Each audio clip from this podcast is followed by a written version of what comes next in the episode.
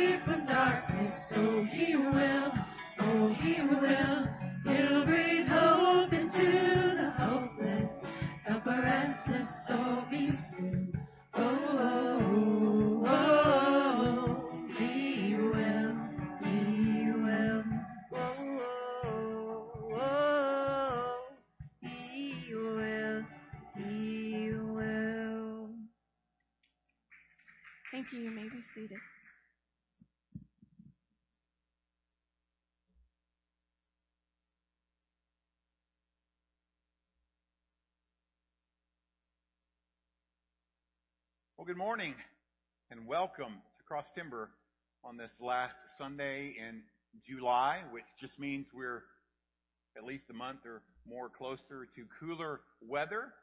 But um, while we wait on that cooler weather, if you um, find time in your prayer time, do pray for, for rain. There are so many people in our in our community, in our state, across a large part of our country that are in desperate need of of rain. And so, uh, if you do remember that, that would be important. It's a great day to be here. It's wonderful to start off with a proclamation of knowing that God will and is willing.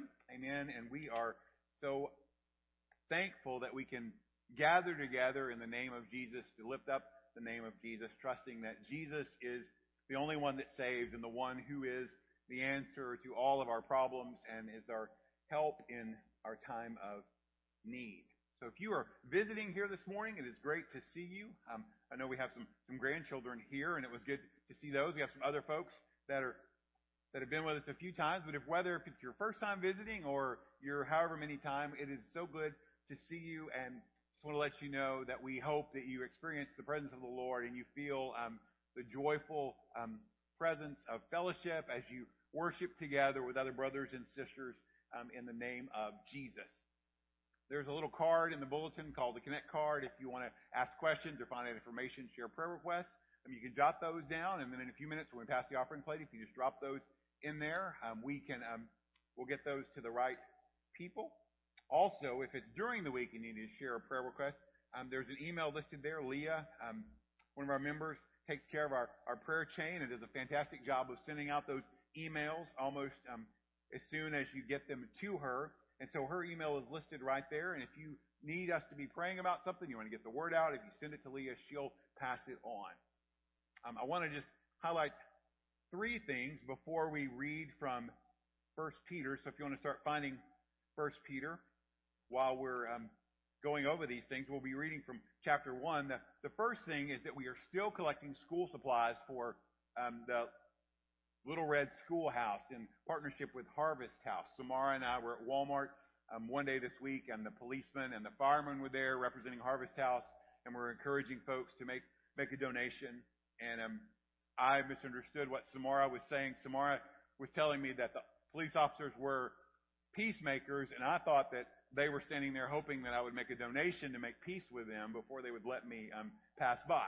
But evidently I must not have had any outstanding warrants because they, they let me pass freely and as we put our school supplies in the box, they were grateful.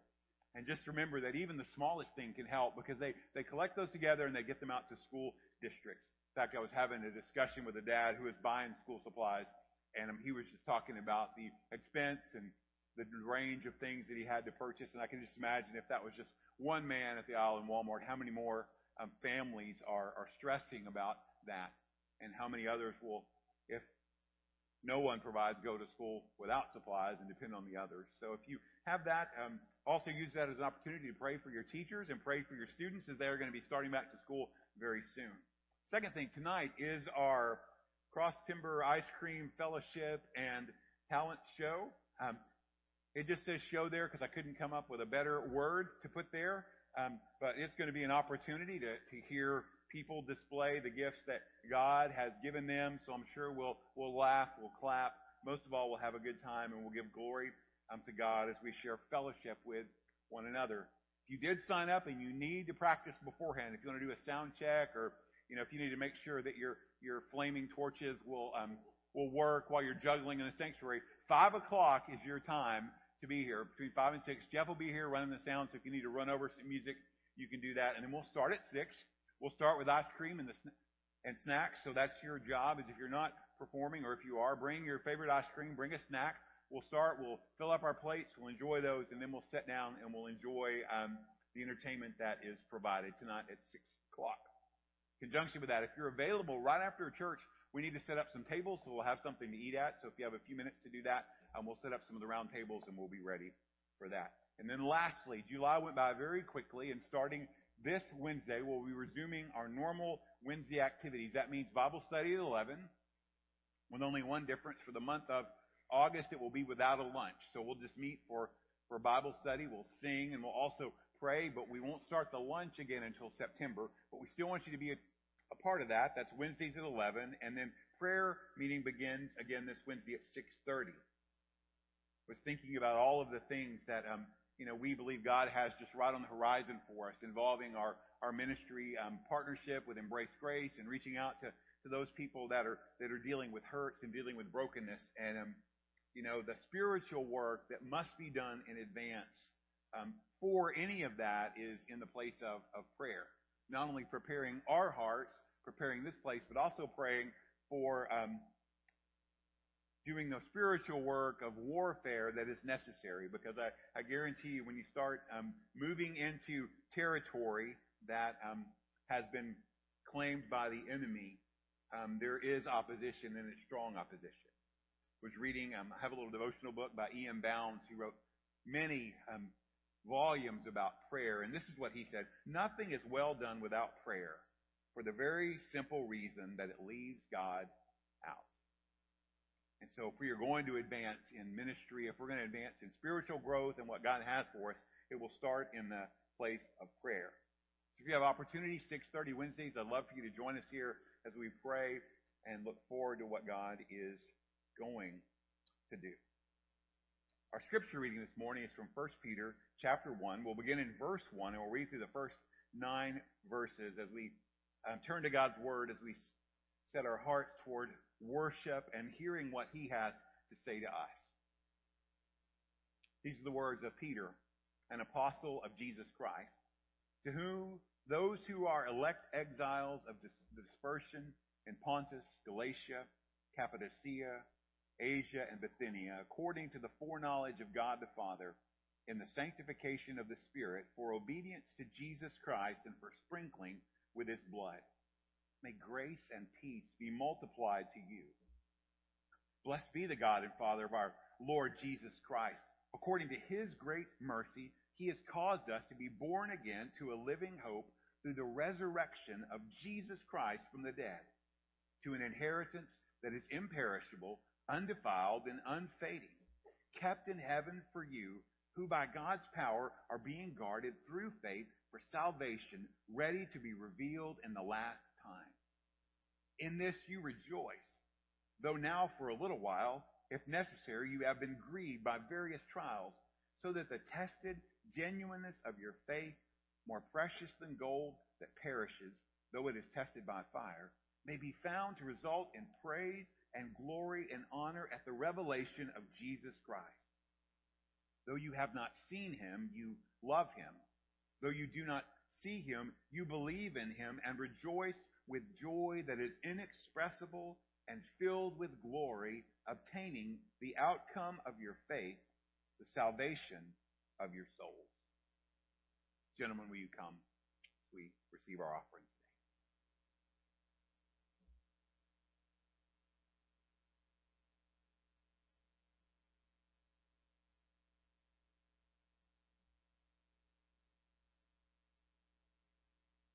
Let's pray.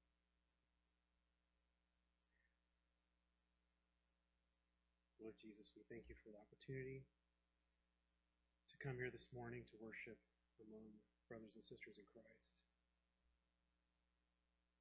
And Lord, I just want to ask your forgiveness for not always seeing trials, as Rusty just read, in my own life and seeing them as opportunities to show my faithfulness to you, Lord. But right now we come together and we bow before you and we want to ask you to use these tithes and offerings that uh, you've blessed us with to further your kingdom so that people may come to know you and those that do know you may be drawn back to you. As we pray this in your name. Amen. This morning I'm singing a really old hymn, and um, the words will be on the screen. You are free to stand and join. And if you ever get, and what led me to this is that you ever get stuck in a passage of scripture and you just can't seem to move forward. I've been reading Revelation and I just can't get past chapter four. And I want to read some of the verses. And then when I sing this song, you'll understand. And the four living creatures, each one of them having six wings, are full of eyes around and within and day and night they do not cease to say, Holy, holy, holy is the Lord God, the Almighty, who was and who is and who is to come. And when the living creatures give glory, honor, and thanks to him who sits on the throne, to him who lives forever and ever, the 24 elders will fall down before him who sits on the throne, and they will worship him who lives forever and ever, and will cast their crowns before the throne, saying, Worthy are you, our Lord and our God, to receive glory and honor and power, for you created all things, and because of your will they existed and were created.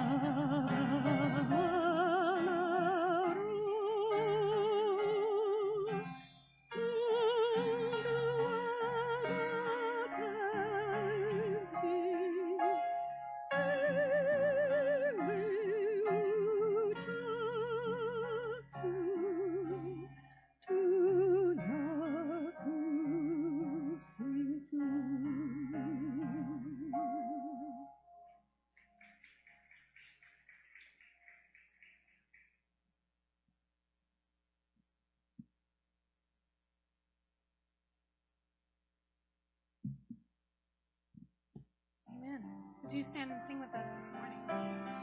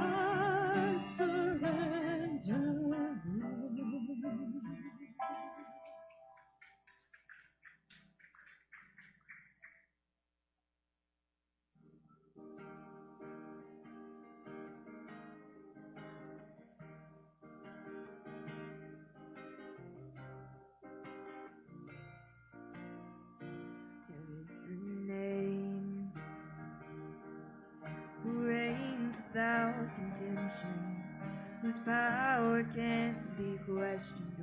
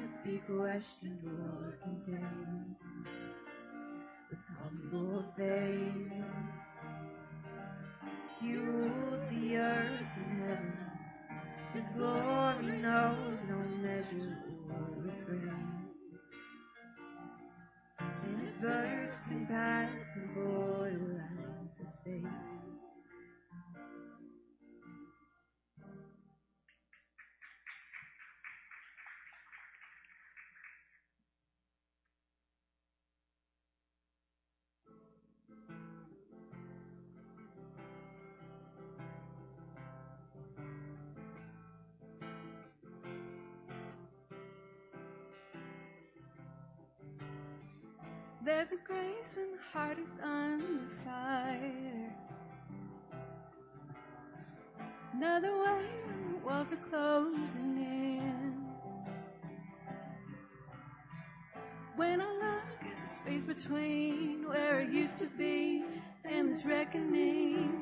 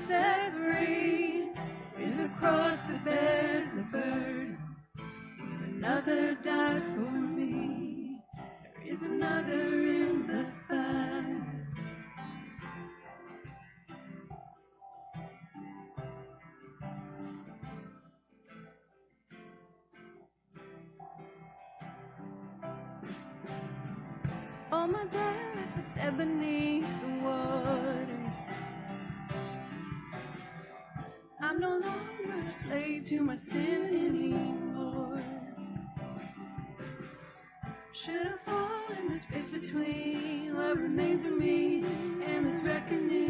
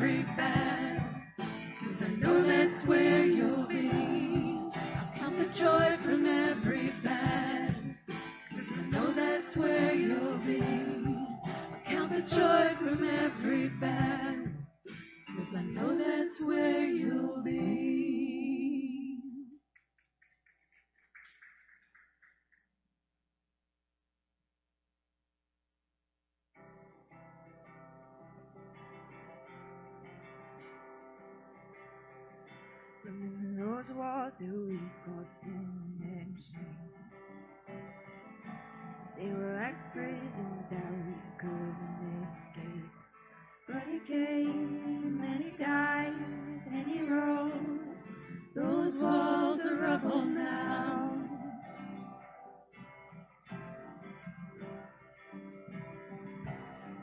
Those giant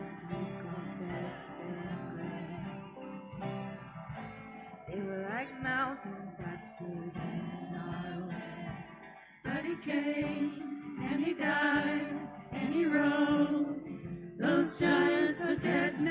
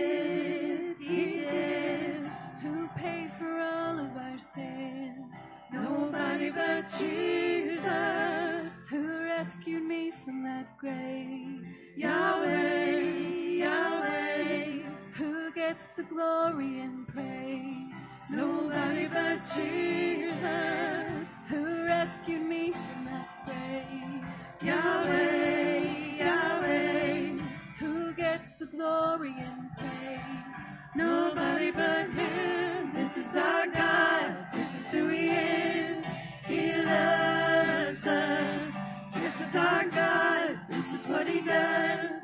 He saves us.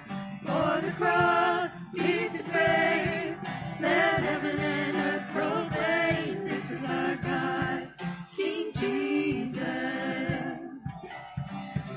For the cross, beneath the grave,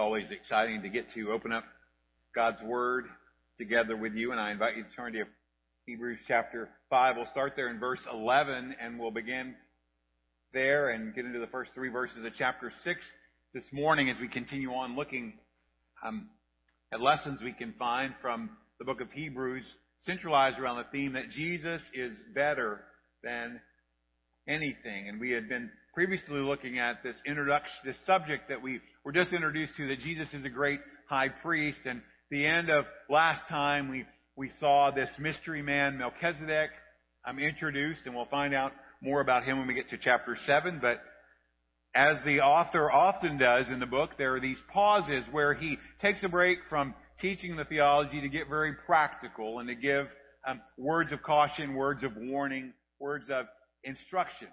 So let me just begin by asking you a question. Have you ever been asked this? When will you ever grow up?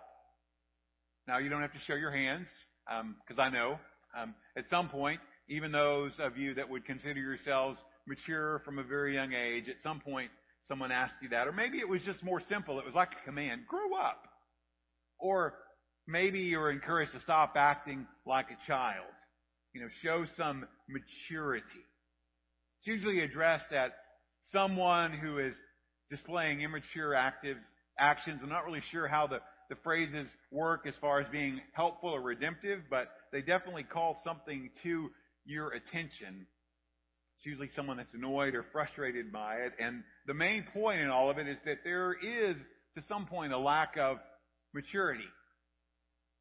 What is being displayed is not what is being expected in the, the situation, and there is a need for change to take place. There's a, a need to grow, to grow up.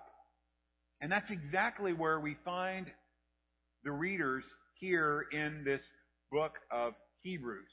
The writer is beginning to teach about something that they should be able to understand, but because of a reason that he will address, they're not capable of understanding it. And it's not because the information is too difficult or beyond them. It's because they have difficulty listening, learning, applying, and practicing. They're immature and they need to grow. And I want us to see this morning that moving forward toward maturity is the only acceptable pathway for a follower of Jesus. That the Christian life is meant to be facing forward, moving forward, progressing in our faith, growing over time to look more and more like the Lord Jesus. And to do that, we're going to look at the problem of spiritual immaturity and the symptoms that it displays. And we'll see what the writer proposes as the solution. And then we'll take a few moments to find out how that applies to you and I today. So let me read the verses. Again, we're going to start in chapter 5, verse 11, and read through verse 3 of chapter 6, and then we'll pray. About this, we have much to say. And it's hard to explain since you have become dull of hearing. For though by this time you ought to be teachers, you need someone to teach you again the basic principles of the oracles of God. You need milk, not solid food. For everyone who lives on milk is unskilled in the work, word of righteousness, since he is a child. But solid food is for the mature, the, for those who have their powers of discernment trained by constant practice to distinguish good from evil. Chapter 6. Therefore, let us leave the elementary doctrine of Christ and go on to maturity, not laying again a foundation of repentance from dead works and of faith toward God, and of instruction about washings, the laying on of hands, the resurrection of the dead, and eternal judgment. And this we will do if God permits. Lord, we are thankful for the pleasure and the privilege of being here this morning. We thank you it's by your plan and your purpose that we are gathered together. We thank you that these verses of Scripture that we have are meant for us. They're meant for our good and for our growth. And so, Lord, we ask you to help us to listen with both our ears, our mind, and with our hearts. To apply your truth to us as individuals. Thank you for that work of the Holy Spirit that does that, that makes it personal to us.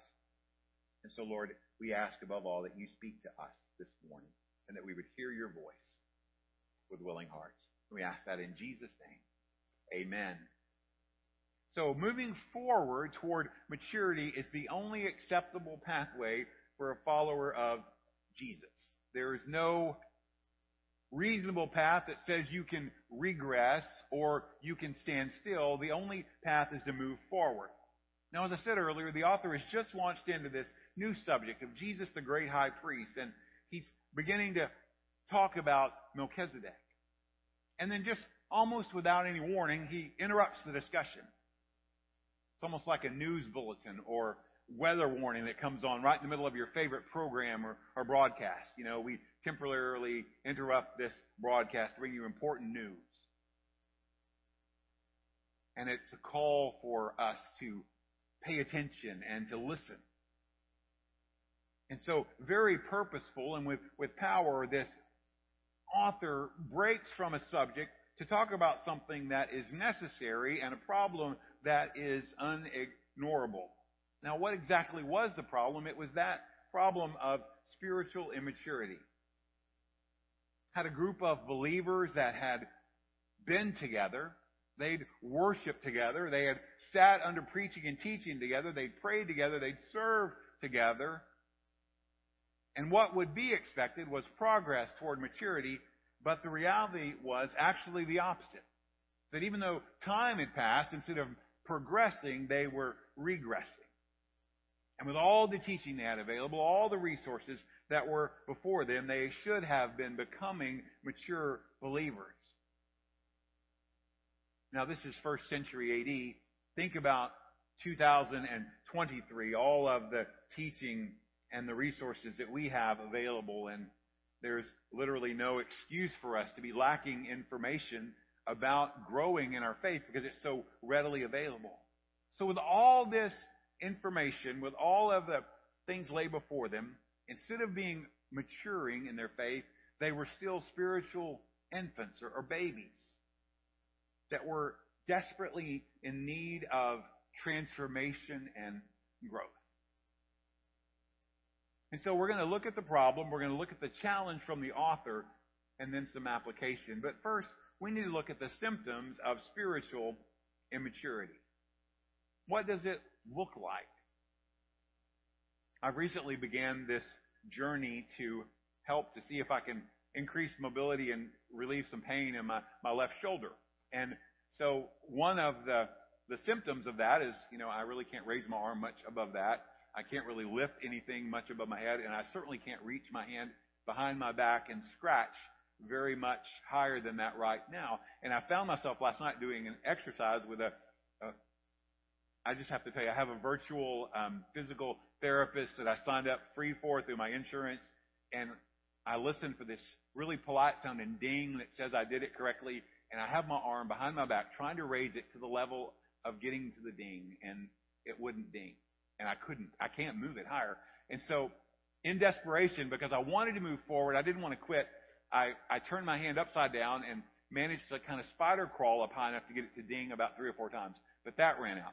And so then I was like, okay, what do I do? I stick my right hand behind there and I'm giving my left hand a little push. And I finally get it high enough that I get ding, ding, ding. I had to do it 12 times. I got to number 12 and I honestly thought that I was going to just almost pass out because it was excruciatingly painful. But I began to learn that the symptoms of my shoulder were, it doesn't move the way it's supposed to. And this physical therapy or this practice is supposed to help me increase that mobility. And that'll become more evident in a minute when we talk about training in righteousness. But the, the author points out, like an elephant in the room, the big problem that's going on. They're immature. They're not growing in their faith. And even worse, they're not even maintaining a constant level. They're slipping backwards.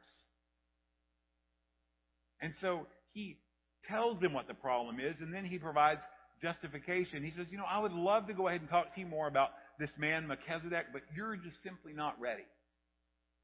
You should be, but you're, you're not.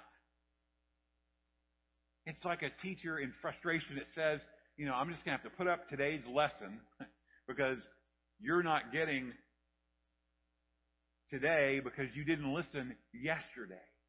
And in verse 11, he points to it. And this we have have much to say about this. We have much to say, and it's hard to explain. Not that the topic was difficult, but since you have become dull of hearing.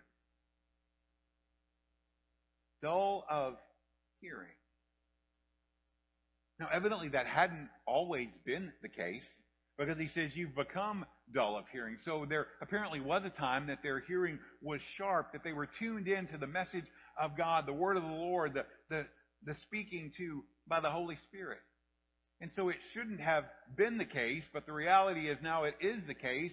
And this word dullness can also mean slow to learn or to be sluggish and lazy about in an attitude. So it's, it's a problem that could be likened to apathy.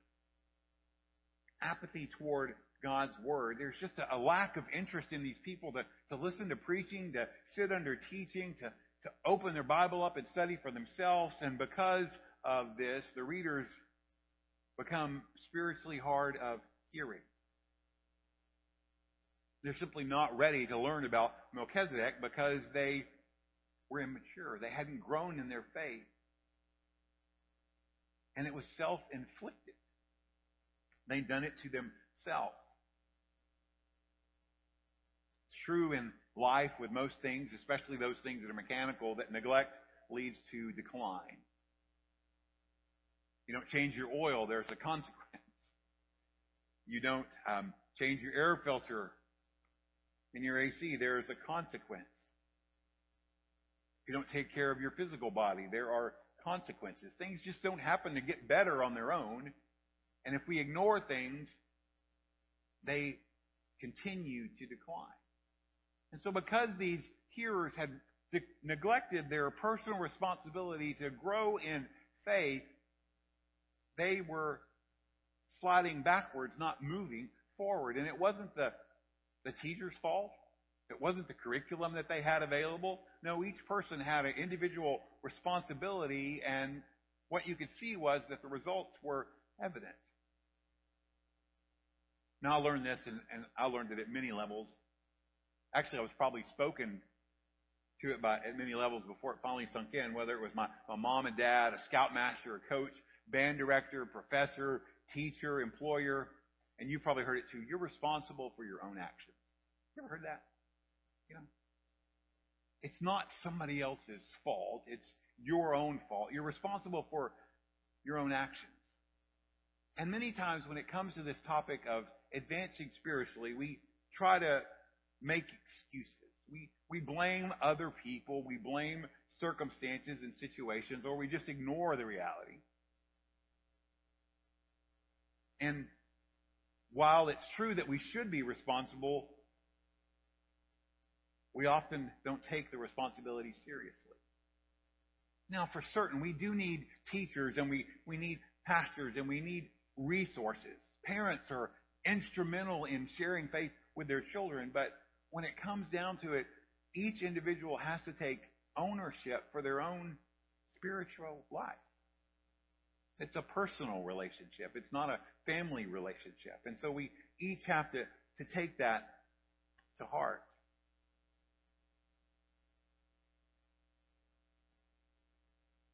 Because we don't just reach a certain level. We don't just get to grade seven of Christianity and stay at grade seven the rest of our days. No, if we ignore it, it doesn't stay at grade seven. Pretty soon you're at grade six, grade five, grade four, and then before long you find yourself right back at the beginning in the kindergarten class of Christianity. And if you don't move ahead, you'll lose ground. And so this dullness of hearing, this spiritual apathy, led to regression in faith. And because of that, you read the second part, you read verse 12, For though by this time you ought to be teachers, you need someone to teach you again the basic principles of the oracles of God.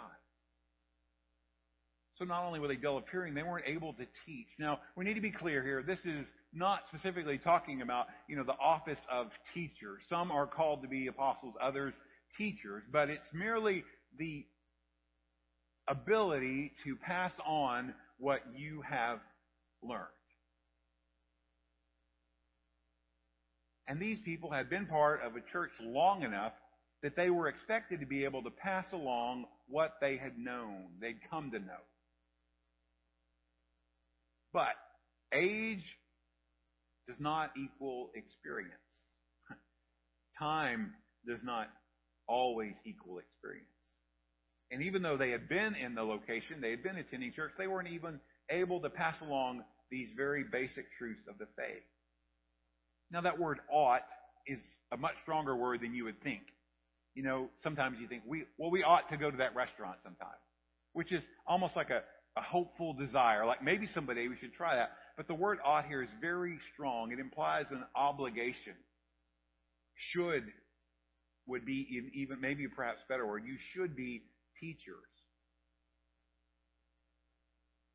You should be able to practically deliver the truth, to communicate what you believe in plain, simple language, to answer basic questions. Who is Jesus? Why do people need Jesus?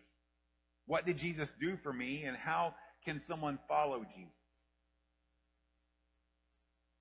So they were unable to do the very basic communication of setting face to face with someone in a coffee shop, a living room, at a lunch table, in the break room, and talk about Jesus.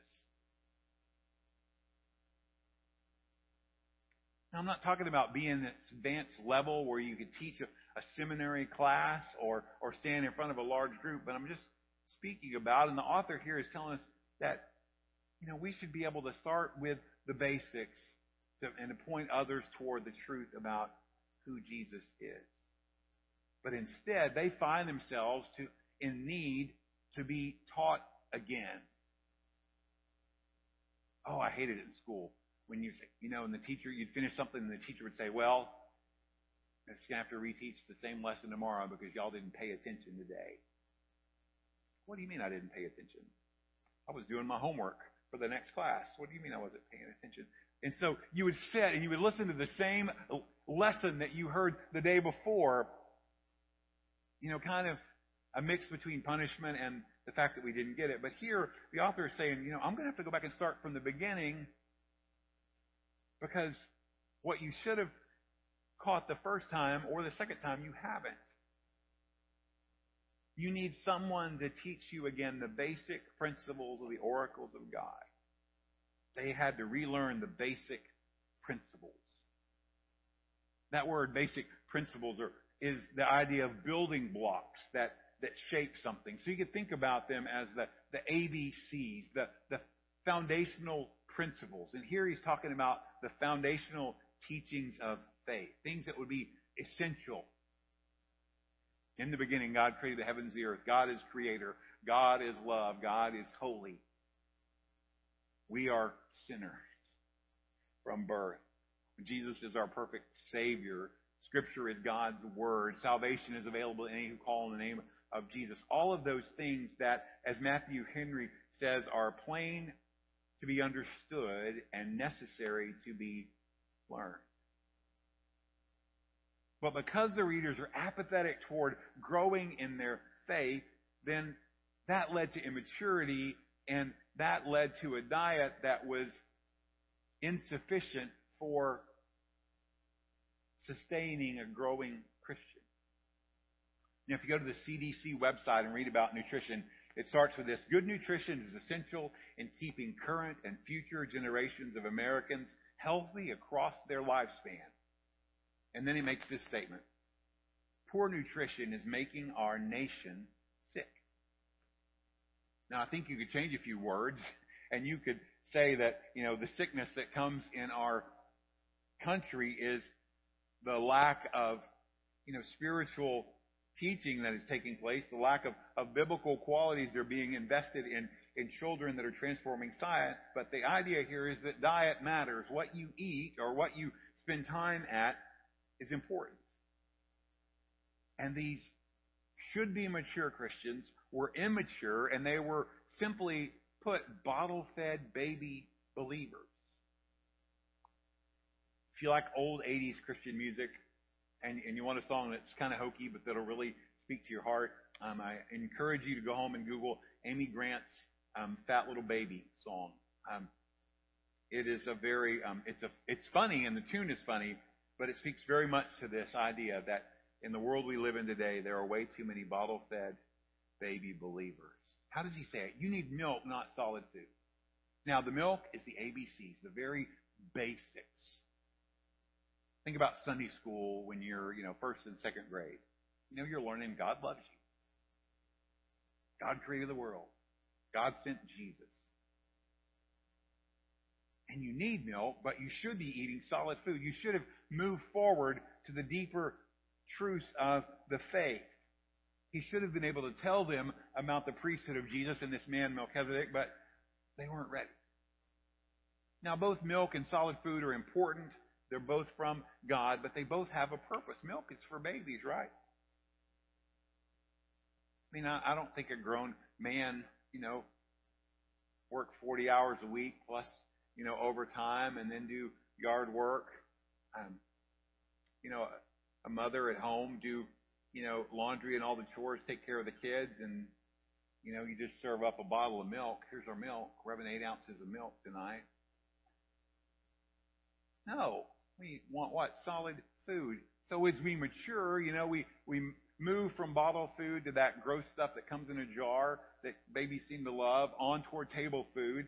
And as we mature, the food we eat changes because it fits our need. So two things are taking place at the same time. There should be a natural progression toward maturity, and there should be a natural advancement in our spiritual diet. The babies, spiritual babies, new Christians, now, as Peter would point out, need the pure spiritual milk of the Word. We start there, but we don't stay there. We're not meant to stay on that milk forever. As we grow in faith, we move on toward solid food. And in that movement, verse 13 says we're, we're trained by practice. That's where that kind of awkward physical therapy story I told you earlier fits in. We're trained by, by practice. Things aren't easy at first, but we do them over and over again. As we learn the truths, as we learn to follow and learn to obey, then we practice and live out our faith. It's not always perfect. In fact, it's never going to be perfect. It's never intended to be perfect. But through our small successes and our large failures, through God's forgiveness and His redemption, through His goodness and His mercy, we make progress. We advance in our faith. But we can't do that if we stay in the baby stage. As one person said, dull and disinterested in heart, with minds that are preoccupied and uninformed. And so the resulting symptom that we come to next is in verses 13 and 14, a lack of discernment. Everyone who lives on milk is unskilled in the word of righteousness, since he is a child. Or it can also mean not acquainted with. So they're unfamiliar with this word of righteousness. What in the world does that mean? Well, there's two possible meanings. One is the righteousness in Christ by faith that leads to salvation. You know, we're not righteous. We need righteousness. Jesus has righteousness. He freely gives it. We get it by faith in Him. But that righteousness always leads to right living. That righteousness in Christ transforms our life, and because of that, we're able to live righteous lives.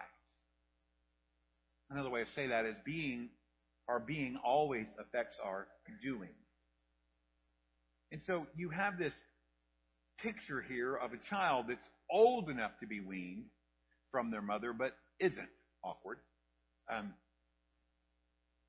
they're still dependent on their mother for nourishment. And the result is they're growing older in age, but they're never maturing. And they're not able to tell the difference between good and evil. They lack discernment. Verse 14. Solid food is for the mature, for those who have the powers of discernment, trained by constant practice to distinguish good from evil. So because they haven't moved on to solid food, they're not able to differentiate between good and evil. They're not able to flee immorality and acts that are against God's plan and to cling to what is good because they haven't been trained.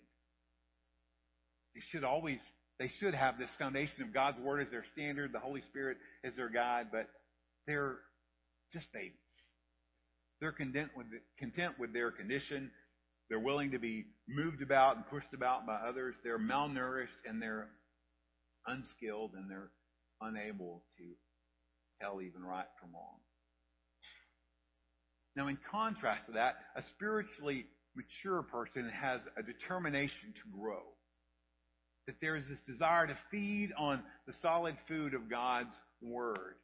That they've tasted and seen that the Lord is good. They've seen that His Word is true and they just can't seem to get enough of it.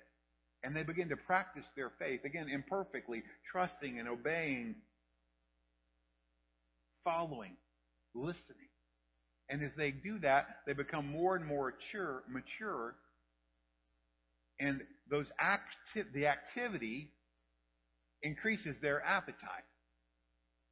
It's not too unlike, you know, when you work or you work out, you build up a hunger. So when we exercise our spiritual muscles, we gain a hunger or an appetite for more of God, His truth, and His Word. And so this calling out of immaturity leads us into the first part of chapter 6, which we'll dip into today and use again next week. How do you fight against spiritual immaturity? How do we prevent ourselves becoming, from becoming dull of hearing? Now, the author doesn't pull any punches. You might expect him to say, well, you know, here we go. You're going to have to go back to the very basic class again. You're going to have to start again and start from the beginning and build yourself up. But no, instead of doing that, he issues a challenge. He tells them it's time to put the past behind him. You've already listened to that, and it's time to move forward, to leave your childish faith and to grow up. Let me just say there, you know, with the word childish faith, I'm talking about, you know, immaturity. Um, it's very true that Scripture teaches we should be childlike in our faith, which means that we should be trusting and believing like a child would. But the Bible's very clear that when we approach adulthood, it's time to put away childish things and to seek for God. And in this, he tells them to grow up and to move on to maturity. Listen to verse 1. Therefore, let us leave the elementary doctrine of Christ and go on to maturity. So the idea here is of making forward progress. He begins by saying there's something we should leave behind, and then there's something we should move on towards. And he says, leave behind the elementary doctrine of Christ. Now, if you just immediately read that phrase, leave behind, you're thinking, okay, when I leave behind something, I just close the door and forget about it.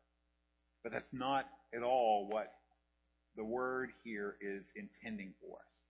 It doesn't mean to forget something and move on. It means to hold on to that and to build upon it. So you're taking those foundational blocks, the ABCs, and you're building on them. You're moving from the basic to the more advanced, and you're using those basic truths to build a foundation of growth in Christ. So he says you leave those behind, which means you grab on to that, build the foundation, and then you move forward to maturity. It's interesting here. The idea too is it's not our activity. We participate with God in the work, but it really is is a passive voice verb, which means more like to let us be carried on toward maturity. Maybe I can explain it this way. It's going to be really hot today. Doesn't a nice float in a cool river sound good? It's been a long time, but we used to go to the Comal River, and um, it's pretty simple. You know, you drive there, you park, you rent a tube, you jump in the river, you hold on, and then you let the current do the rest. In fact, maybe we should just go ahead and pray right now. Um, we can um, just cancel everything, load up in some vehicles, and head south and, and find some cold water and float and cool off for a little bit. Because it's fun, it's refreshing, it's simple. Going on to maturity in the idea of this is maybe not that simple, but the principles do apply. It's a lot like floating in the river. We choose to yield ourselves to God. We jump into the river of His perfect plan, of His truth. We hold on to the basics that we learn. We put ourselves in His hands. Let Him carry us along. And as we listen, as we learn, as we fail, as we repent, as we obey, as we grow, He brings maturity as He sees fit. See, we have to remember, like he said earlier, it's not, if we don't progress, we're going to regress. There's no stagnation. So we jump into the river of His plan, His delight, His will, and we begin moving forward. And if we're not moving forward, we're losing ground. And he says, what does that look like? You have to build on the basics. Foundation is always necessary. You never get over it. You can't ignore it. You build on top of it. Was introduced to the letter people in kindergarten. Letter A, letter B, letter C. There were these little inflatable guys that represented every letter of the alphabet. Little did I know at that time that those letters would form words. Maybe I did know. I don't know. I probably wasn't that informed as a child. I just liked to play. But then those words become what? Sentences. Noun, verb. And then you start adding adjectives and adverbs and clauses and phrases. And then all of a sudden you turn sentences into paragraphs. Paragraphs become chapters. And if you write enough chapters, they can become a novel. But that novel, whether it's 900 pages or whether it's three paragraphs written by a third grader, are still composed of the very same components letters, words, sentences. It's the same thing with our faith. And the author gives us these ABCs of the faith, six items that form three different pairs. And you find that they're both common elements in Jewish faith and in Christianity. A lot of authors and scholars see this as a, as a early evidence of early Christian teaching, kind of six basics that they would cover. Things that originated in the Old Testament that were shadows of what was going to come that was so much better because of Jesus and that gain their full and clear meaning in Christ. And so in these verses, you see repentance and faith. Turning from works that lead to death or sin as well as meaningless human activity, and then turning toward God by faith in Christ. It's the entrance stage. It's where we get into the faith. And then he moves on to washings and laying on of hands. Your Bible might have baptisms. The word can mean both, but it has its origins in the Old Testament ritual washings, those washings of, of cleansing. When we were in Israel, we had opportunity to, to visit some of those locations, and they'd have these, these Jewish um, baptismal fonts where people would go in not to be baptized for salvation, but be to, to be baptized to symbolize the, their cleansing from their sins. And then John and Jesus, John the Baptist came along with Jesus and they began preaching this baptism of repentance and faith in Christ. So you have this washings or baptism, and you have laying on of hands.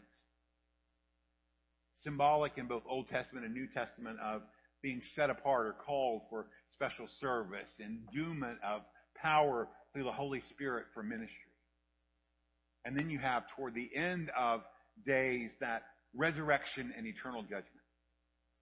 Important future events that are exciting, that are great to look forward to, and if we're not careful, we can um, spend way more time than we should wondering about what will be instead of focusing on what we should be in these days ahead.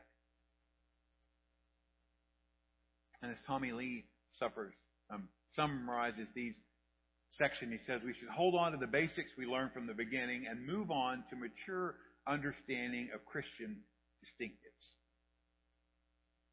Now, I like that phrase, mature understanding, because I want to be careful that, you know, we're not talking about once you learn the basics, then you get on to the deeper, secret, hidden messages of the Bible.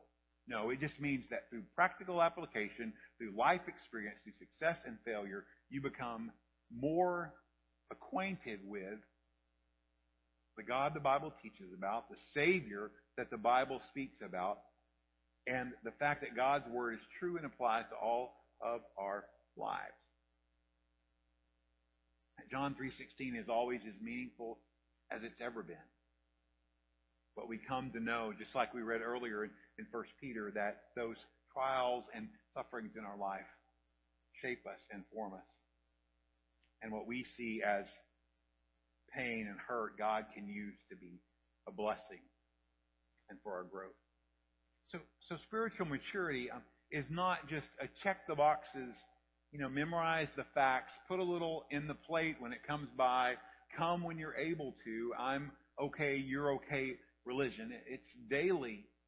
It's a relationship. It's you and Jesus. It's you and your Bible. It's the vine connected to the branches. It's growing and knowing Jesus.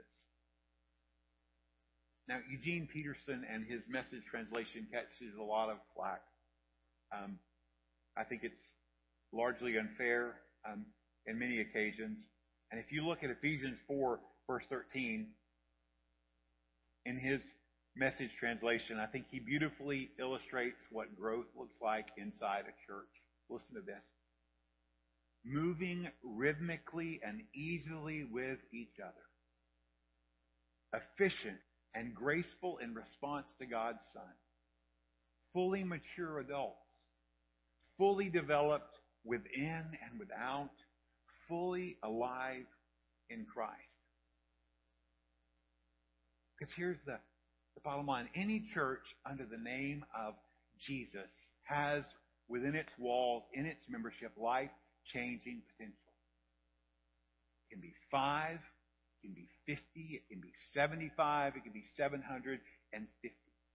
It can be in a building with air conditioning like this. It can be a building under a tree in the middle of a desert.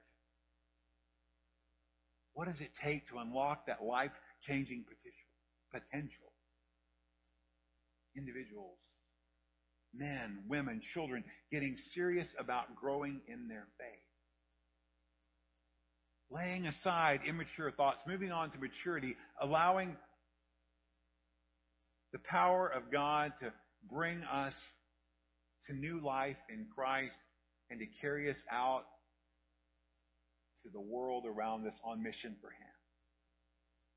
To find where He's at work, to join alongside Him in being a part of what He wants to do to bring hope to the world we're living in, where there's, there's a there's probably more people than you could count on your hands within a close proximity to you, people that you know, people that you know about that are hurting. They're filled, their lives are in shambles. They're filled with brokenness. And what does God want to do with you in helping them? God's not going to send babies out, not spiritual babies. He's going to look for those that are willing and are ready and are trained and called and equipped. And so I really, my hope is that we put ourselves in the best position we have to grow in our faith, that we put our trust in God because it's only Him that brings growth. Look at verse 3. And this we will do if God permits. It's a limiting statement. But it also speaks of the truth that it's God's work, not ours. We'll be carried on if God permits toward maturity. Now, He doesn't want us to think that God's against growth, or He may not allow it, but it's simple confession that if we're going to grow toward maturity, God's going to do it, not us. It's His work. He supplies the seed. He grows the seed. He measures the growth by the stature of Christ. And our responsibility, if you read through the Bible, is to simply plant and water. How do we do that in our life? We submit and yield to Him. We trust Him. We obey Him. You may have noticed this, but if you think about these verses, you can't help but remember that wilderness generation. We learned about it earlier when we were working through Hebrews. The ones that weren't able to go into the promised land. And what was it that kept them from moving on to what God's plan, His best was for them? You remember? Unbelief, disobedience that led to hardness of hearts. My hope is that we will grow deeper in Christ if God permits and that we won't fall short, but rather join in the great adventure that He has for us, that we will grow in our belief, we'll walk in obedience, and we'll seek and see God do His transforming, miraculous work, not only in us, but in people around us. Therefore, let us leave the elementary doctrines of Christ go on to maturity, not laying again a foundation of repentance from works and faith toward God, and of instruction about washings, the laying on of hands, the resurrection of the dead, and eternal judgment. And this will do if God permits. See, moving on toward maturity is the only acceptable pathway for a follower of Jesus. We all need to grow up. Nobody's arrived. God's not finished with you. We need to be growing to be more like Jesus. We need to be continually working toward being healthy disciples and ministers in Jesus' name. And so I want to bring just something to your attention. Um, you may have these, you may have forgotten these, you may not even know what in the world these are. But we printed bookmarks. I gave them out at our toward our, our church anniversary a couple years ago, um, and they have on them five questions. Now these aren't check mark check boxes that you check off and say, okay, I'm good. They're they're tools that help us evaluate how we're how we're doing in our walk with the Lord. How are we moving on toward maturity? There's plenty at the back. I've got a bunch up here. I encourage you to get one. But these questions, am I rooted in God's Word daily? Spending time with Jesus in the with your Bible every day. Read John 15 and find more about that. Am I sowing good seed weekly? Am I sharing and showing the love of Jesus in my daily life? Am I bearing the fruit of the Spirit consistently? If you're rooted and you're sowing and you're growing, there will be fruit. That love, joy, peace, patience, kindness, goodness, faithfulness, gentleness, self-control that comes only from the Spirit. Am I shade and shelter for my neighbor as needed? Am I involved in the work of helping to meet other people's needs and showing love and mercy around? And then the last question, am I pruning selfish desires faithfully? Am I doing the hard work of saying, God, search me and know my heart. See if there is any wicked way in me. And when God brings something to mind, and He will, you confess it and you repent and you move on. I said those are just diagnostic questions to help us see if we are growing in our faith because God is calling us on to maturity, on to good works. And I'm certain that what He has in front of us is meaningful, exciting. And I don't know about y'all, but I don't want to miss it. Let's pray. Lord Jesus, we thank you that you do your work in your people for your glory. And moving on toward maturity is what your plan is. Your word says that that's measured by the fullness of Christ. And while we probably won't look exactly like Jesus in this life, we can sure make progress and looking more like Jesus each day. That comes through yielding and trusting, growing, and seeing you do your work in us. So, Lord, we make this the cry of our hearts, and we pray with your help and by your will we'll do so. Help us to be like the righteous man in Psalm 1, to be trees planted by streams of living water that yield fruit in season with leaves that do not wither, and that what we do would prosper. Not that, not in building our fame, our reputation, or our wealth, but in building your kingdom for your glory. And we pray these things in your name. Amen. As usual, when we conclude our, our service, there's opportunity for you to respond. Maybe it's a, a truth from the from the verses. It's something that God has, brought clearly to your attention by His Spirit, and you just you know you need to respond. That's the place of of prayer. You, you can confess before God, ask for His refreshing and His healing, and trust that He'll get it. If there's a burden on your heart as you're praying for something, praying through something, and you need to, to lay that before the Lord where you're at or at the altar. Maybe God's done something exciting in your life, and it's just, you know, this is what God has for me, and it's it's time to just let people know about that calling and purpose and, sharing about what God is doing and will do in your life. Maybe it's just, you know, God, I've, been here for a while. I feel like I need to put my roots down and, you know, I'm not perfect. I know these people aren't perfect, but I believe God's planning me here for this season. God's calling you to serve Him.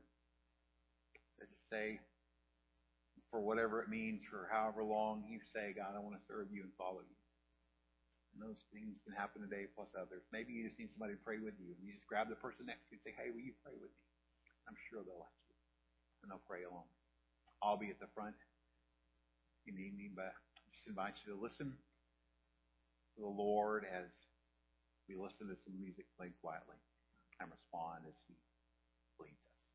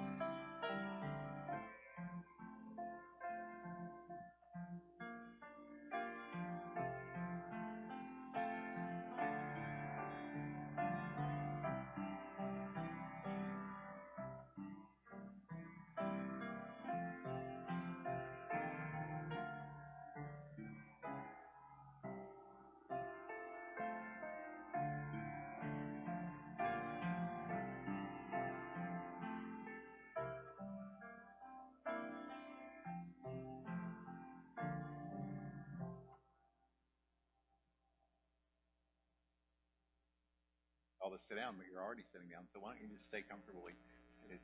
Um, I'm going to ask Zoe and her uh, her mom and dad to come back up. Um, Zoe has something very exciting um, and um, to uh, to share with you all. And I just, um, Marcy, you can come too. Come on, Marcy, but you don't get the microphone. So, um, so Zoe, Zoe shared with me in brief, and I'm hoping she's going to, you know, give y'all a little bit more detail.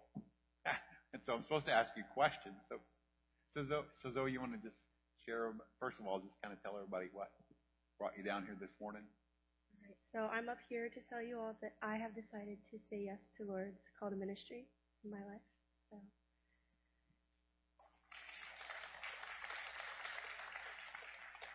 So Zoe, is this something that has been God's been working for a long time, or what would you say about that?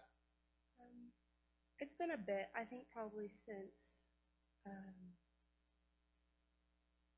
since Dad started becoming the youth minister is really when I thought about what ministry really means um, to in the Christian life and in my own life. So So do you know it at this point? Kind of No. a specific area or anything? You're just saying. not yet. Yeah. Wow. Well, the good thing is, once we say yes, God will bring um, clarity in that, and God will God will use His Word and use people around you to shape that.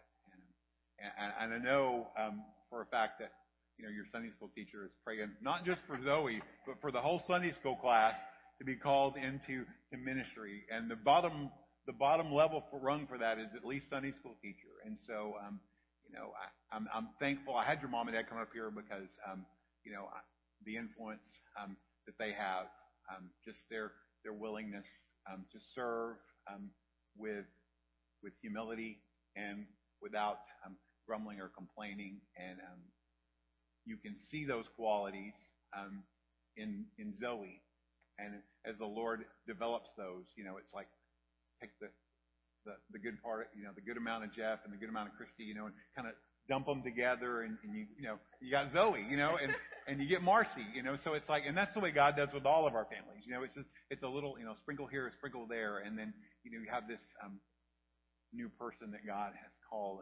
in. And so we are excited. I'm excited. I know Deborah's excited.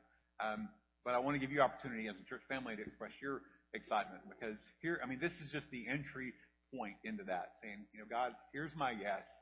And God, I'm looking forward to see what, you know, you're going to do in, in the days ahead. And so, um, on behalf of these folks, we are very excited. And, um, we, um, our responsibility is to, is to pray for you, um, and to support you. And as the Lord leads, give you opportunities to, to serve as you best discern his will and know how so that you're ready for whatever he's got in the future. Oh my gosh. Well, Jones is this is an exciting day. I mean, this is like I mean, you take baptism, that's cool, but you take this and it's like, you know, this is even this is it can't be cooler, but it's like it just it just it's like a cherry on top of the, the Sunday of, of life. And so um before they sit down, and Zoe's probably ready to sit down, I'm at this point, um, let me just let me pray for y'all, um, pray for you, and then um, after that, the worship team is going to come up and we're going to sing. Why don't you um, hang on a second? Let me think about how this is going to fit. Okay, let me pray real quick, and then before y'all come up and sing, we have one other thing to do. Lord, I do give you thanks for the fact that you do still call, and Lord, I thank you that you've spoken to Zoe's heart, you've set her aside, and Lord, I thank you that um, that she's yours, that she's filled with your spirit, that she's listened to your call. And so, Lord, I thank you that you um, equip and you empower those for service.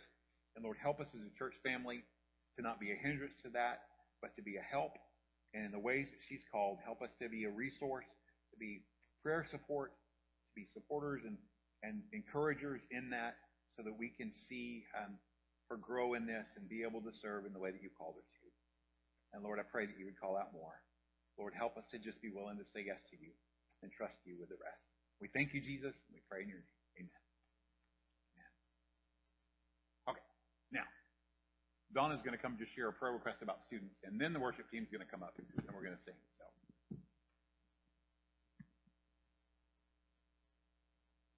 Uh, I came before y'all in 2019 whenever Corey was going off to college, and I remember asking you guys um, because it takes I have a lot of pride and stuff, and I don't want to always ask for prayer because of my pride. Um, but I remember like God saying, humble yourself and ask your church family to pray for your daughter when she goes off to school because you know you're worried about it, and you can't do that alone. Um, so, um, and as you guys may have seen on like social media or something I posted, uh, Matthew is also going off to college now, and I was reminded again this morning I need to humble myself and ask for prayer. Um, um, you know that Bible verse that says if you're anxious about things or you're worried about things, that you should pray about it. So I just want to pray alone. I want you guys to pray too for Matthew going away to school, and also, as you may know, Mitchell's um, going to be leaving us too. So we're losing both of our sons this month to go. They're going to go away to college, and then Mitchell's going to go up and uh, start his job and uh, set up his apartment situation for his future marriage with Anna. So if y'all, if you would um, pray for Matthew and Mitchell and Anna as they go and are they're um, alone in new places with unfamiliar people. Um, I was reminded too that when I first, like Zoe, whenever I was uh, first called into ministry, was in college, and I went away to college. I was from Louisiana, and I went away to college in Texas, and I didn't know anybody there. And that's how Matthew's going to feel because he doesn't know anybody at that college. And that's how Mitchell and Anna might feel where they're moving because they don't know people there except for her grandma. so um, I heard a sermon the other day uh, from a Japanese pastor, and he said one of the biggest times in your life that you feel tried and tested is when you're alone. So if you could please remember them in your prayers um, so they won't feel so alone. I know when Corey went away to school in Michigan where she knew nobody, um, she got a letter in the mail from Jenny Thank you, Jenny. And from Deborah, I think she got a phone call or, or, or a letter, I can't remember. But um, thank y'all for remembering the college students when they're away because lots of times the statistics say that when they go away to college, they forget about God. But sometimes we forget about college students in our churches. So let's not forget about them. Please, not just because they're my kids, but other kids who are going to go to college too. Thank you. Thanks, Donna. That's a good reminder. There's going to be school's going to be starting back and kids are going to be moving away. And just a good practical reminder that just those little notes and things that you take those extra steps go a long way to let them know that they're not forgotten, that they're loved and they're prayed for. Um, worship teams making their way up here. And um, I want to thank you for worshiping with us this morning. Um, invite you back tonight, 6 o'clock. Um, ice cream, snacks, and the talent will be on full display. Um, no talent scouts or judges will be here, so uh, that may disappoint some of you or maybe a comfort to others, but um, but it'll be a, good time to fellowship. And and you see Zoe around. I'm not going to make her come back up here and stand, but um, I know you'll want to just express um, just the excitement that you have and just your willingness to support her and pray for her as the Lord leads. So let's everybody stand up together. We're going to sing, and then after we sing, you're dismissed.